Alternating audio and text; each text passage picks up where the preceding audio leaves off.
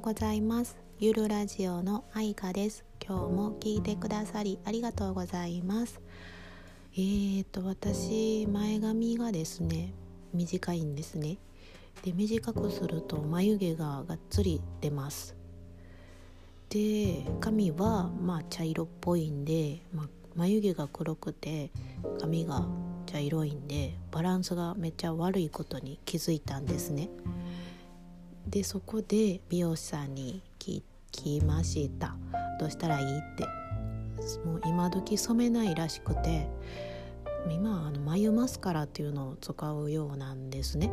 でそれを教えてもらい買いました。まあ眉毛が茶色くなります。うん。すごいすごいなって思いました。あまりこうメイクに興味があまりなかったもので多分普通に今は常識なんだろうけどちょっと眉マスカラすごいあの馴染みますねあの顔に。えーと、眉毛と髪の毛のバランスが取れてあの顔の表情が少し柔らかくなります。えーと、もし眉毛と髪の色のバランスに、えーとちょっと不満がある方ちょっと眉マスカラやってみてください。みんなやってると思うけど。でですね今日はあの子どもの不登校のお話の続きをまたしたいなって思います、えー、前回はまあ、あの学校についに行けなくなったっていうお話で終わっていたんですけどもえー、まあ、そのままやっぱり朝は起きれなくなっていきました。ほってたらいつまででも寝れてしまうんでね。もう昼過ぎてもずっと寝てるんで、まあ、そんだけ寝るとすっきり起きれたりしてました。昼過ぎてからね起きるんが。まあ、それもちょっとどうかと思いあとその学校に行けてた頃、まあ、引きずり起こして 連れて行ってた頃に、まあ、午前中眠たいって言ってました。でじゃあ眠たいのにどうしとんって聞いたらもう必死で授業を聞かなあかんから起きとるって言ってましたね。でまあ授業は絶対寝られへんからあの休み時間にずっと寝とうって毎回休み時間はずっと寝とるって言ってたんですね。もうこれもちょっとおかしいなって思ってたのと、まあ、それからも朝は午前中はずっと寝れるっていう状態がなんかちょっと普通じゃないなと思いましてえっとかかりつけの小児科の方へえっと、連れて行きましたそしたらちょっとえっと一つ気になる病気があるから次回その検査をするために朝9時にちょっと来てくださいって言われました。うんまあ、朝9時に起きることがまず無理やったんですね。うん厳しくってでも検査せなあかんからなんとかちょっと行くでって言って起こして、まあ、車に乗せてもうほぼ歩けない状態の子供を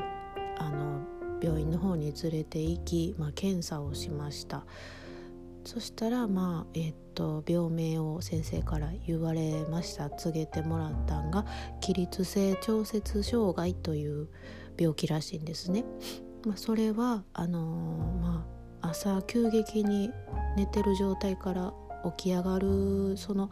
寝たとこから起きるっていうこの状態にあの血圧が急に低下してしまっってこうふらつきやもう胸のむかつきあと吐き気腹痛頭痛めまいいろいろそういう症状が出てくる病気らしいんですけどもまあ、うちの子もそれやっていうことになりましたでもうちの子はですね、あの血圧の低下は見られませんでしたが、まあ、心拍の増加がすごかったんですね検査してて。まあ、あのその検査の仕方っていうのが、えーとまあ、何分間何分間はちょっと忘れたんですけども、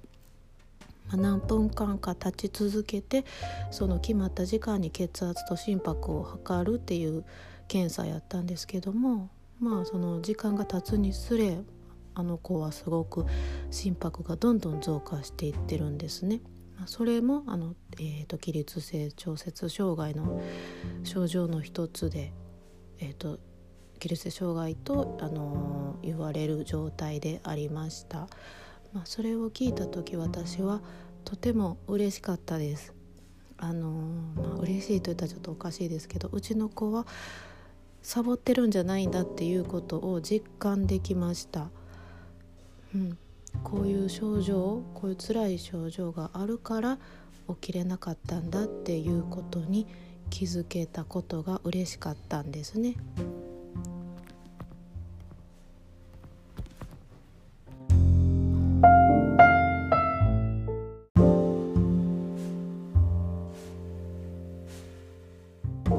すいません途切れてしまいました。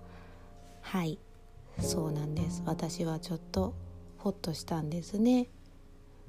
あの子は学校には行こうとしてたんですけど行けなかったっていう状態だったんだっていうことを、えーと、分かることができました。ってことは直せば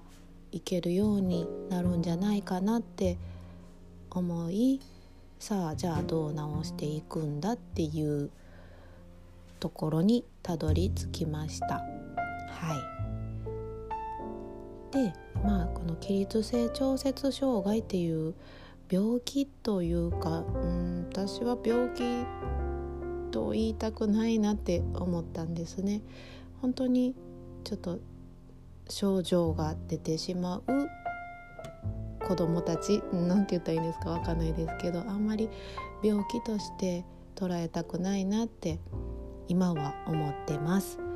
はいじゃあ、えーと、次回はまたこの起立性調節障害というのはどういうものかというお話を